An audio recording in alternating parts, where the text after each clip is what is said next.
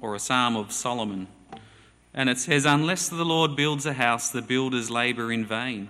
Unless the Lord watches over the city, the guards stand and watch in vain. In vain you rise early and you stay up late, toiling for food to eat. For he grants sleep to those he loves. Children are a heritage from the Lord, offering a reward from him, offspring a reward from him. Like arrows in the hands of a warrior, are children born in one's youth. Blessed is the man whose quiver is full of them. They will not be put to shame when they contend with their opponents in court. Thanks, Steve.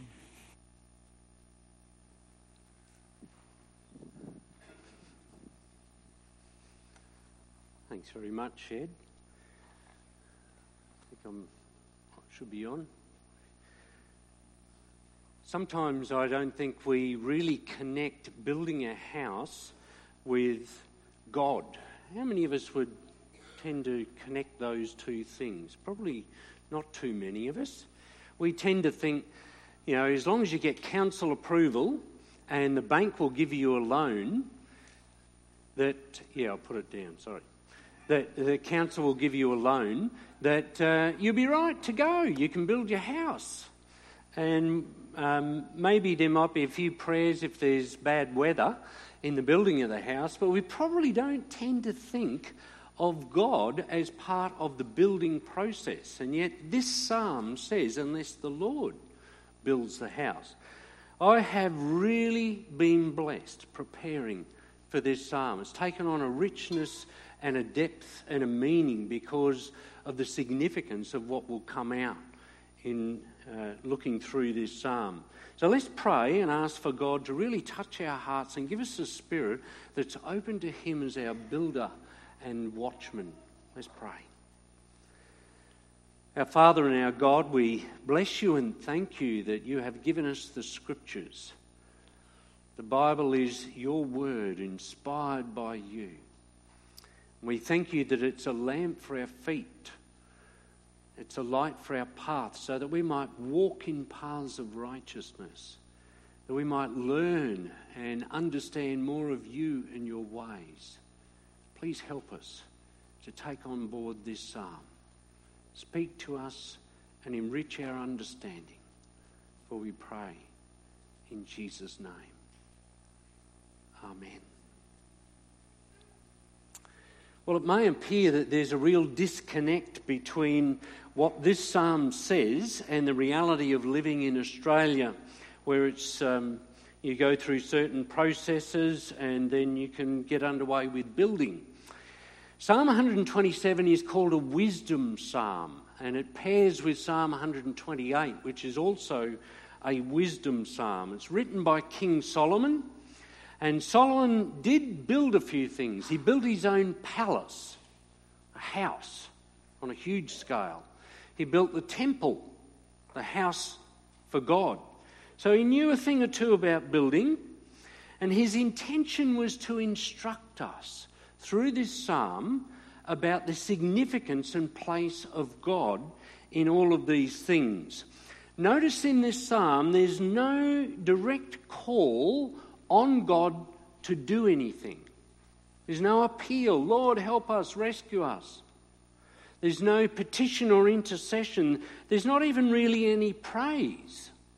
That's why it's called a wisdom psalm. It's what it's doing is it's, it's just teaching us a lesson that if we have ears to hear, we will benefit enormously from taking on board. So it just begins with a statement and it proceeds through. There's like there's two halves to the psalm. The, verses one and two make these statements, and then verses three to five really illustrate it, if you like. So, unless the Lord builds a house, the builders labour in vain. Unless the Lord watches over the city, the guards stand watch in vain. And then it talks about children are a heritage from the Lord. And we'll look at that.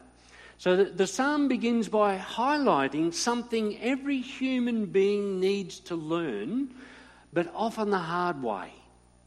And that is this that by themselves, working hard and being vigilant are not what counts in life. by themselves, working hard and being vigilant are not what counts in life. We often greet one another and say, How are you going? Working hard? And we, we put a premium, particularly in Christian circles, on working hard, the good Protestant work ethic. And there's nothing wrong with that. And this psalm is not decrying that, it's just saying that's not all that's important in life. There's something else as well. So the first part of verse 1 applies it individually, the second part applies it corporately. So it says, Unless the Lord builds the house, the builders labour in vain. But unless the Lord watches over the city, that's corporate, the guards stand watch in vain. So a house is a building for a family, and uh, lots of work goes into completing it. But as we're seeing in the news with these horrific bushfires, there's no guarantee that all your hard work will mean that you get to raise your family in that house. In fact, one of the amazing things that's happening is some people are choosing to stand and defend their house and they lose it, and other people flee their house and they come back and it's left standing. That in itself shows us that hard work and being watchful and vigilant in and of themselves are not all that counts in life. There's something else going on here that this psalm wants us to take on board.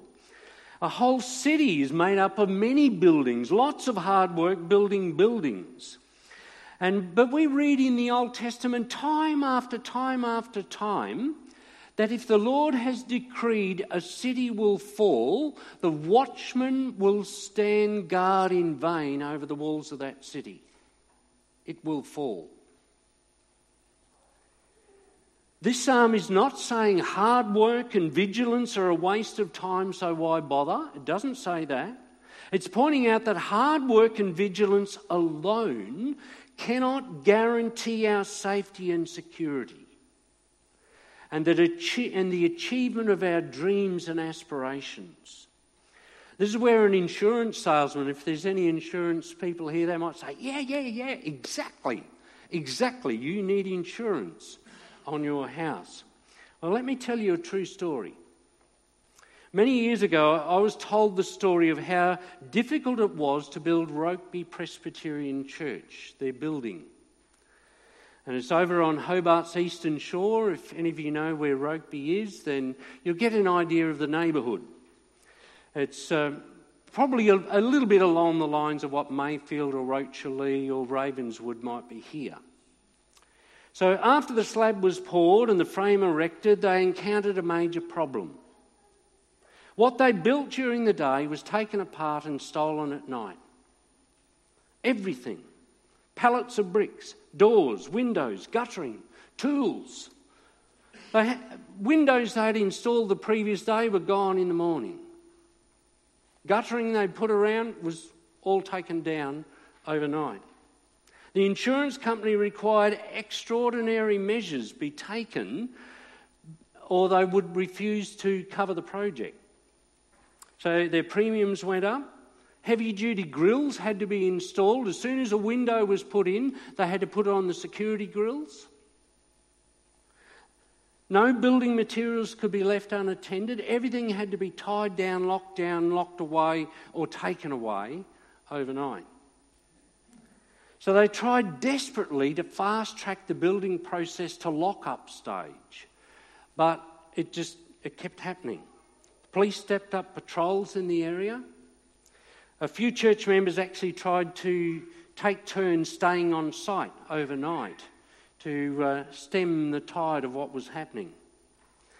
Original cost estimates blew out, additional loans had to be uh, renegotiated for finance. Uh, the builders got jack of it all at one stage because their tools got stolen and all kinds of things, and they, they almost pulled out of the project. It caused a nightmare an absolute nightmare for the pastors and elders of the Rokeby Presbyterian Church just trying to build their building. So, what they did was they called a prayer meeting, consistent weekly prayer meeting. And it was only after they got things going with the prayer meeting that they started to see an improvement. Their insurance company was no real help to them. The builders did the best they could, but they couldn't prevent what was going on in human hearts. And this psalm, Psalm 127, took on extra special significance to that church. Unless the Lord builds the house, those who build it labour in vain. In the end, prayer was more help to them than their insurance policy. And at the end of the day, the Lord is showing us through King Solomon's words that it won't be our insurance policy, it won't be our bank account, it won't be our, our retirement fund, our superannuation, it won't be even our hard effort, our best efforts that is going to enable us to succeed in life. What really counts is God's merciful blessings. His merciful blessing on what we do. That's why you'll often read in the scriptures, Lord, bless the works of our hands, bless the fruit of our womb, bless us, bless the fields, because Israel grew up knowing that unless the Lord did the work, they would labour in vain.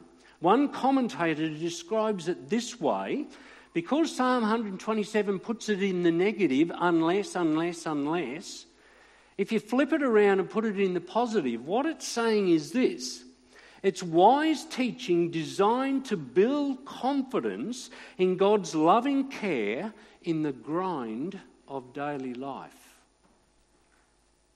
It's wise teaching designed to build confidence in God's loving care in the grind of daily life. That's what this psalm is teaching us. So, in the grind of daily life, where rust corrodes our cars and our security doors, where thieves break in and steal our tools and valuables, and moths will eat that wedding dress that's packaged away neatly in the back uh, of your cupboard, our confidence needs to be in God and His gracious compassion and His loving kindness his provision for our needs. The solution to life's problems and accidents does not lie ultimately in working harder and watching more carefully or worrying ourselves into fretful sleep. It doesn't lie in becoming helicopter parents hovering around trying to prevent every single accident and, and trying to be God for our children and deliver them. And neither does it lie in just saying, well, what's the point? I give up. I'm not going to do anything. It, despair is not the solution. Giving up is not the solution. Hard work's not the total answer. Psalm 127 is teaching us that without faith, we miss out on so much from God. We will miss out on so much from God. Without faithful, faith, it's impossible to please God. And it pictures for us what Jesus meant when he said, Seek first his kingdom and his righteousness, and these other things what we'll eat, what we'll drink, what we'll wear, where we'll live will all be given to us as well. Our Heavenly Father knows that we need these things, and He will not withhold them from us. But if we act like we're the ones responsible and we're the ones that have to do everything, God may well say, All right, well, go ahead and you be your own provider. You be your own builder. You be your own security system. We'll see what happens. But Psalm 127 takes us another step further. It's one thing to know intellectually that working hard and being vigilant is ultimately what not, count, not what counts in life. But it's quite another thing to overlook God completely to forget God. And this psalm highlights the foolishness of living apart from God.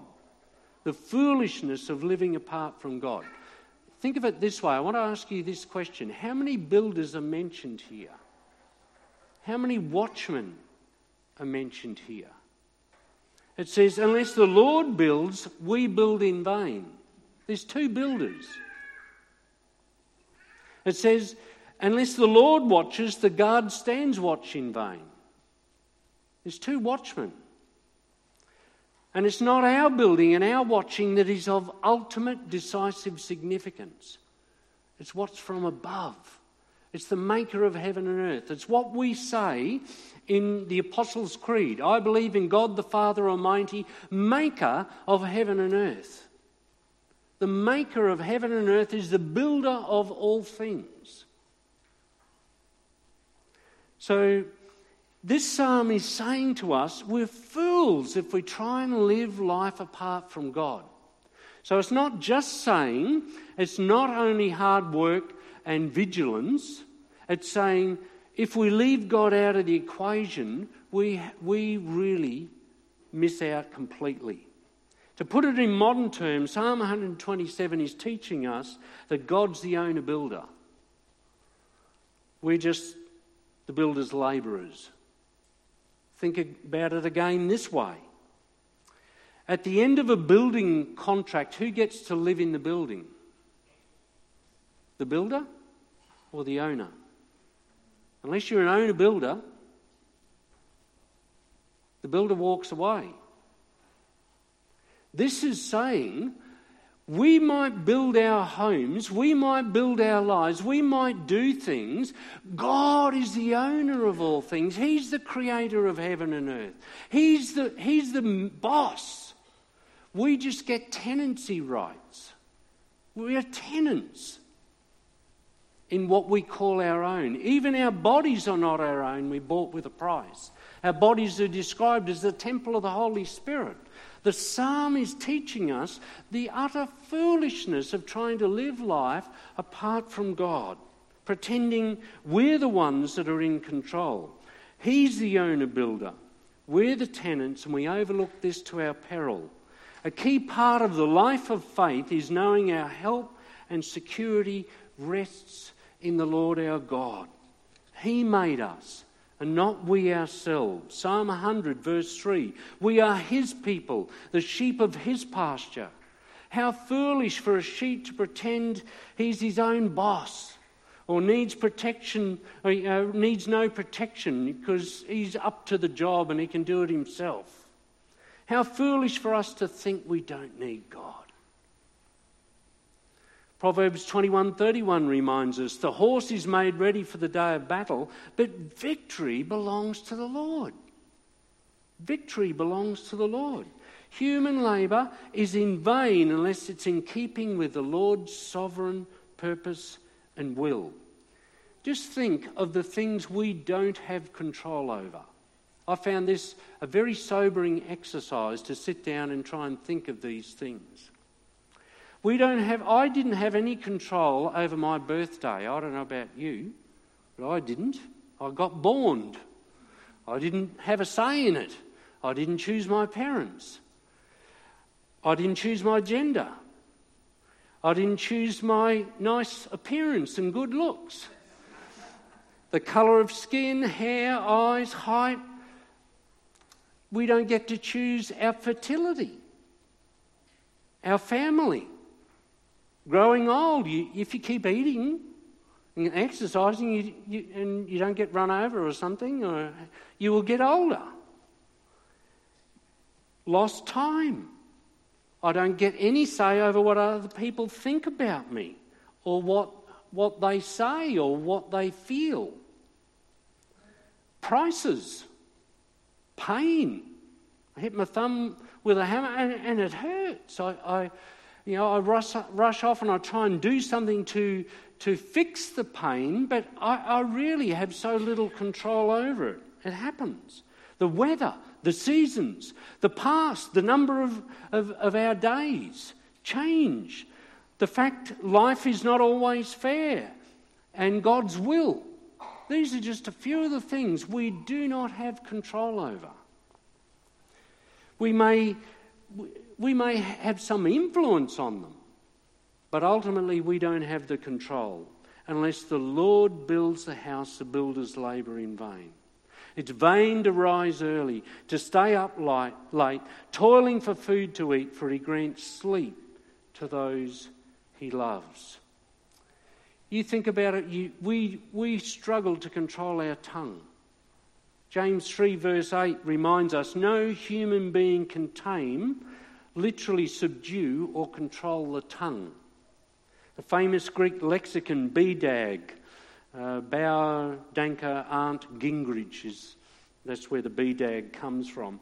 And it explains the meaning of the word used in James 3 8 as to reduce from an uncontrolled to a controlled state, to subdue, to tame, to domesticate, to control. So, just as some animals can't be domesticated, we can't domesticate our tongue. How many of us have said things we regret? How often have we said, Why did I say that? Or I should have said that and I didn't. We, we have such difficulty controlling our tongue. It's interesting, at a circus, you don't see sheep or hippos performing, do you? You can't domesticate them. They can't be trained. Dogs have masters, cats have owners, not masters. You, you, you anyone with a cat knows that. Some creatures just can't be domesticated. And our tongue reflects our heart, and our heart, even the heart of a Christian, is not entirely domesticated by the Holy Spirit. We're, told all the time to submit to the Lord, to be controlled by the Holy Spirit. But it, it, it re- requires constant vigilance on our part to just keep submitting our heart and our mind and our spirit to God. All we like sheep have gone astray. Sin has poisoned our hearts and minds, and the desire and illusion of being in control runs very deep in us. Sherry Turkle, in a TED talk back in 2012, offered this insight into how modern technology feeds our illusion of being in control. I found her comments very helpful, very insightful. She said, when I, when I ask people, what's wrong with just having a face to face conversation? They, they, people say, I'll tell you what's wrong with that. It takes place in real time and you can't control what you're going to say. And she went on to say, so the bottom line is texting, emailing, posting, all of these things let us present the self as we want to be seen. We get to edit, and that means we can delete. Oh, no, I'll change that. And when we've got it just right, press send. And then you might, oh, I forgot. Yeah.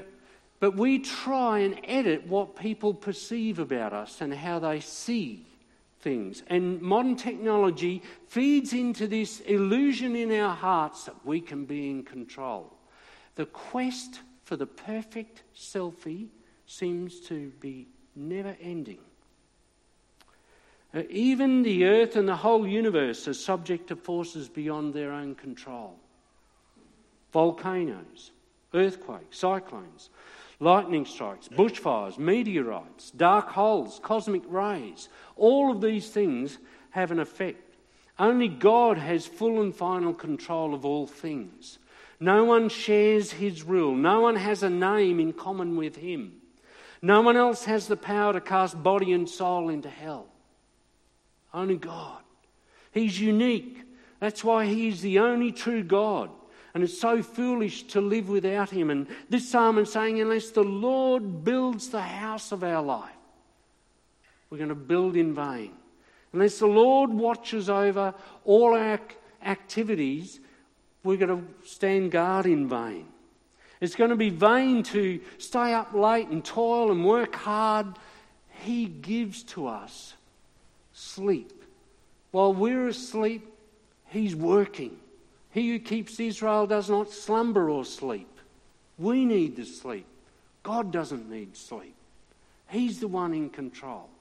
So you can see these first two verses are just highlighting God. God. We need God, the maker of heaven and earth. Jeremiah reminds us of this in a memorable way when he says in Jeremiah 10 For the practices of the peoples are worthless. They cut out a tree of the forest, cut down a tree of the forest. Craftsman shapes it with his chisel. They adorn it with silver and gold. They fasten it with hammer and nail and nails so it will not totter. Like a scarecrow in a cucumber field, their idols cannot speak. They must be carried because they cannot walk. Do not fear them. They can do no harm, nor can they do any good. No one is like you, Lord, the living and true God. You are great, and your name is mighty in power. Who should not fear you, O King of the nations? This is your due. Among all the wise leaders of the nations and in all their kingdoms, there is no one like you. Psalm 127 is picturing that for us. We might think making idols and worshipping them is ridiculous, and rightly so. But then we try to live our lives like we're the ones in control. At least those that, that worship idols know they're not the ones in control, they just worship the wrong God. We tend to make ourselves God and, and want to do things our way. So, verse 2 pictures the reality of living under God's rule. In vain you rise early, stay up late, toiling away, for he grants sleep to those he loves. This is a picture of trust. Being able to entrust our cares and worries into God's hands. So at the end of the day, we can say, Lord, I've done all I can do. I, i am human. I have to resign from pretending to be in control. I'm going to sleep and I leave it with you. And we leave our, our troubles and our worries with God, who's at work while we're asleep. They say a labourer's sleep is sweet. At the end of the day, have, have a shower and a good meal and just go to sleep after a good day's work. Decades ago, my parents owned a Caltex service station in Brisbane. I used to work there after school and during school holidays. One of our customers was a really hard working, tanned, and fit looking builder named Stan Reamers. And Dad paid him to build, uh, to concrete our driveway. And I came home at one stage and, and I looked out the window, and I've got this vivid picture to this day in my mind of, of, of Stan. He'd been, instead of building a whole driveway, Dad chose tracks so he had the two tracks, and he and his apprentice had dug out the two tracks and boxed it all. But it was back in the in the 70s, and he's he's mixing everything by hand. It was a boiling hot, humid uh, Queensland day, and he's, he's got the mixer going and he's they're trying to screed it all off and he's just standing back and he's leaning on his shovel and he gets out his hanky and he just wipes his brow and he looks out over what he's doing. He's really been toiling hard to concrete these driveway tracks. And it wasn't long later, only a few months later, I became a Christian. And then it wasn't long after that um, Dad said to me, uh, Look, if Stan Reamer's wife comes in, I want you to be very, very careful what you say to him, uh, to her. And I said, Oh, well, I thought, oh, don't tell me they've divorced or something. And, and he said, No, Stan had a heart attack and died. I remember this fit looking guy, he'd been toiling hard just a few months before, digging our driveway. Now he's gone. And I, I wonder where Stan was now. Did he know God? Did he know there were two builders in his business? Did he know that on the job site there were two builders? He referred to Jesus Christ a fair bit, but it didn't seem to be in a worshipful way. I don't think Stan understood this psalm. And I don't think all the effort that he put in has really helped in the long run in his life. It's just foolish to live apart from God. The fool says in his heart, There is no God. I'm the builder and owner and occupier and watchman of the house of my life, says the fool. How short sighted. Unless the Lord builds the house. The last half of this psalm paints a picture of the life of one who has gained wisdom and realizes there must be two builders, two watchmen, and gets them in the right order. Seek first his kingdom and his righteousness, and all these other things will be given to you as well. So look at verses 3 to 5. Children are a heritage from the Lord, offspring a reward from him. Now, again, just saying that verse, there's something here we must not miss. The line of inheritance isn't traced from parents to children. It's traced from children back to God. Children are a heritage from the Lord, offspring a reward from Him. You talk to any couple who are desperately trying to conceive a child, and they will understand how true this is.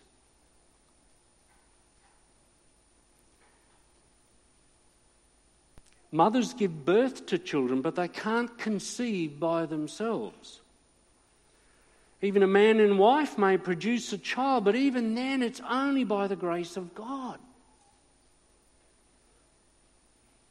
The last half of this psalm shows us that we need to understand that house isn't just about a building, it's about a household. It's using the word house in both ways. It, it, does mean in the sense of building and the toil of our hands, but it's also in the sense that we re- just read about on Christmas Day in Luke 2. Luke's Gospel says Joseph went up from the town of Nazareth in Galilee to Judea, to Bethlehem, the town of David, because he belonged to the house and line of David. Psalm 127 reminds us that God is working his purposes out through human history and through family lines. When David wanted to build God a house to dwell in, the temple, God declared that he would build David a house. He said, I'll build you a house. And it wasn't, it wasn't a house made with hands, it was a house made without hands. It was a household, a line that would go through to Jesus, the Son of David, who would redeem us from all our worries and all our, all our woes, all our sin. God declared that He would build David that house. The promised Messiah was understood to descend from the house of David meaning the household lineage that God would use to bring the Messiah into the world. Later, Jesus would say, Destroy this temple, this house, his body, and in three days I will raise it up. If ever there is a countercultural psalm for us, it's Psalm 127. It reminds us of the folly of trying to do life, any part of life, whether it's the building part and the toiling part, or whether it's thinking that, yeah, well, I'll get everything in order and, and, uh, and, and, and then we will we'll start a family. You may not necessarily start the family that you desire unless the Lord is in it, unless the Lord grants conception, unless the Lord is merciful. The line of descent isn't from parents to children, it's back to God, the builder of all things. The message that this psalm drives home to us is that apart from the blessing of God, all our work and vigilance, our hopes in life will be in vain. They'll amount to a pile of sawdust or dust and ashes of no lasting consequence. At every turn, this psalm teaches us that God is central and essential to our existence. We can build and make things, even produce children, but apart from God, there's no guarantees in life. Job understood this. The day he stood by the graves of his ten children and, and his servants, and he said, The Lord gave, the Lord has taken away. Blessed be the name of the Lord. These are the words of a man who knew God, who understood Psalm 127, who understood that, that he needed what God alone could supply, that he needed the Heavenly Father to do all things. That's the vocabulary of faith. These are the words of faith seeking understanding. And verses 4 and 5, when it says, like arrows in the hands of a warrior and uh, children born in one's youth, blesses the man whose quiver is full of them. They will not be put to shame when they contend with their opponents in the court. This describes the blessing of a family which remains together, where grown up sons and daughters stand up for their aging parents and will protect them. This was written in the age uh, when there, there was no social security system, there was no age pension, there was no superannuation. And our trust, the trust was placed in children to look after their aging parents. And anyone who did not have children would have difficulties because they were vulnerable and could be taken advantage of. I know that, um, without going into any detail, but when we put Rob's mum in a, in a nursing home that you quickly realise that in a nursing home, all is not necessarily um, the best place to possibly be. Uh, things get stolen. People have dementia and they wander around and they say and they do things that um, you may not like and you could have someone crying out in pain in the room opposite you. You just don't have control. And unless you have children who are able to stand up and look after mum or dad, it must be very difficult for those that don't have that.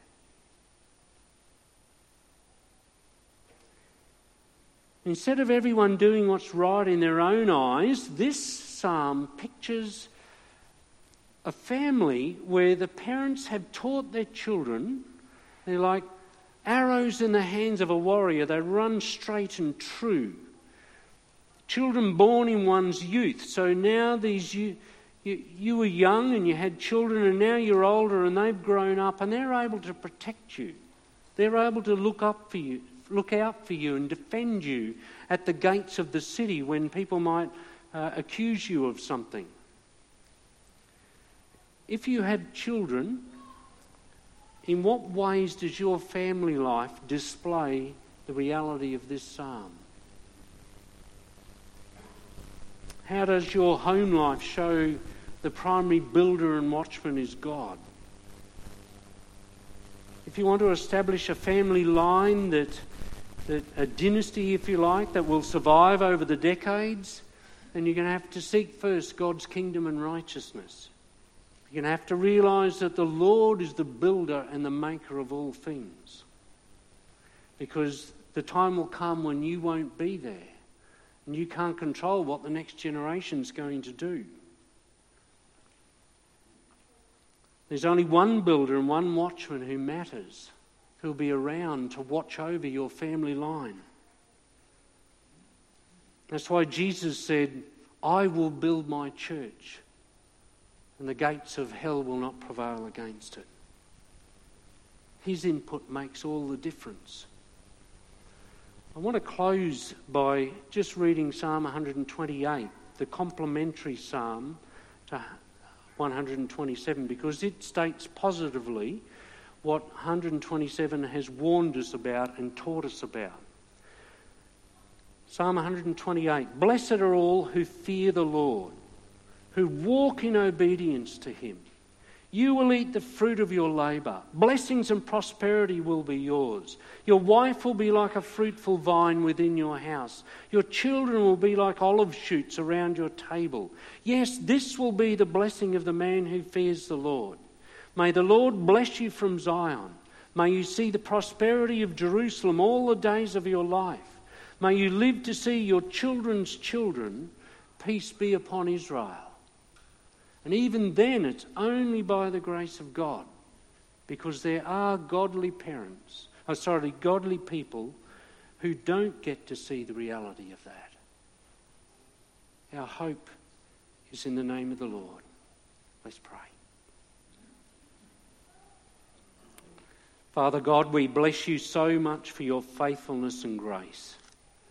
We thank you that you supply our needs.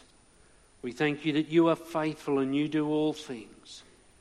We thank you that you are the God who is the maker of heaven and earth. We thank you for your wisdom. We thank you for your holy care, for the encouragement of trusting you, of knowing that you are the builder and maker of all things. Help us to learn this lesson.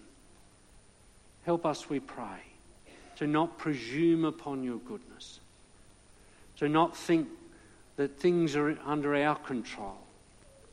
There's so many things that you alone control. We just have the tenancy rights. We just have the use of them while we're here, even our bodies. So help us, our Father, our Heavenly Father, to trust your Son, the Lord Jesus Christ, that He is building His church, that He is building the people of God, that He is building in faithfulness, that He is building with gold and silver and precious stones and not wood, hay, and stubble, that He does all things well Help us to trust you with our lives, to grow in the grace and knowledge of our Lord Jesus Christ. Help us to understand which builder, which watchman needs to be given priority, and that we would take the second place. Show us how to play second fiddle to your building, to your watching, to your mercy, and to your grace. If any here are struggling with any of these matters, Lord, whether it be infertility or whether it be just grappling with things beyond their control, grant your peace, we pray. Help them to draw near to you and to trust you. To really dump their cares and worries on you so that they can lay their head on their pillow at night, knowing that you are still at work. You will grant your beloved sleep. In Jesus' name. Amen. Let's sing together.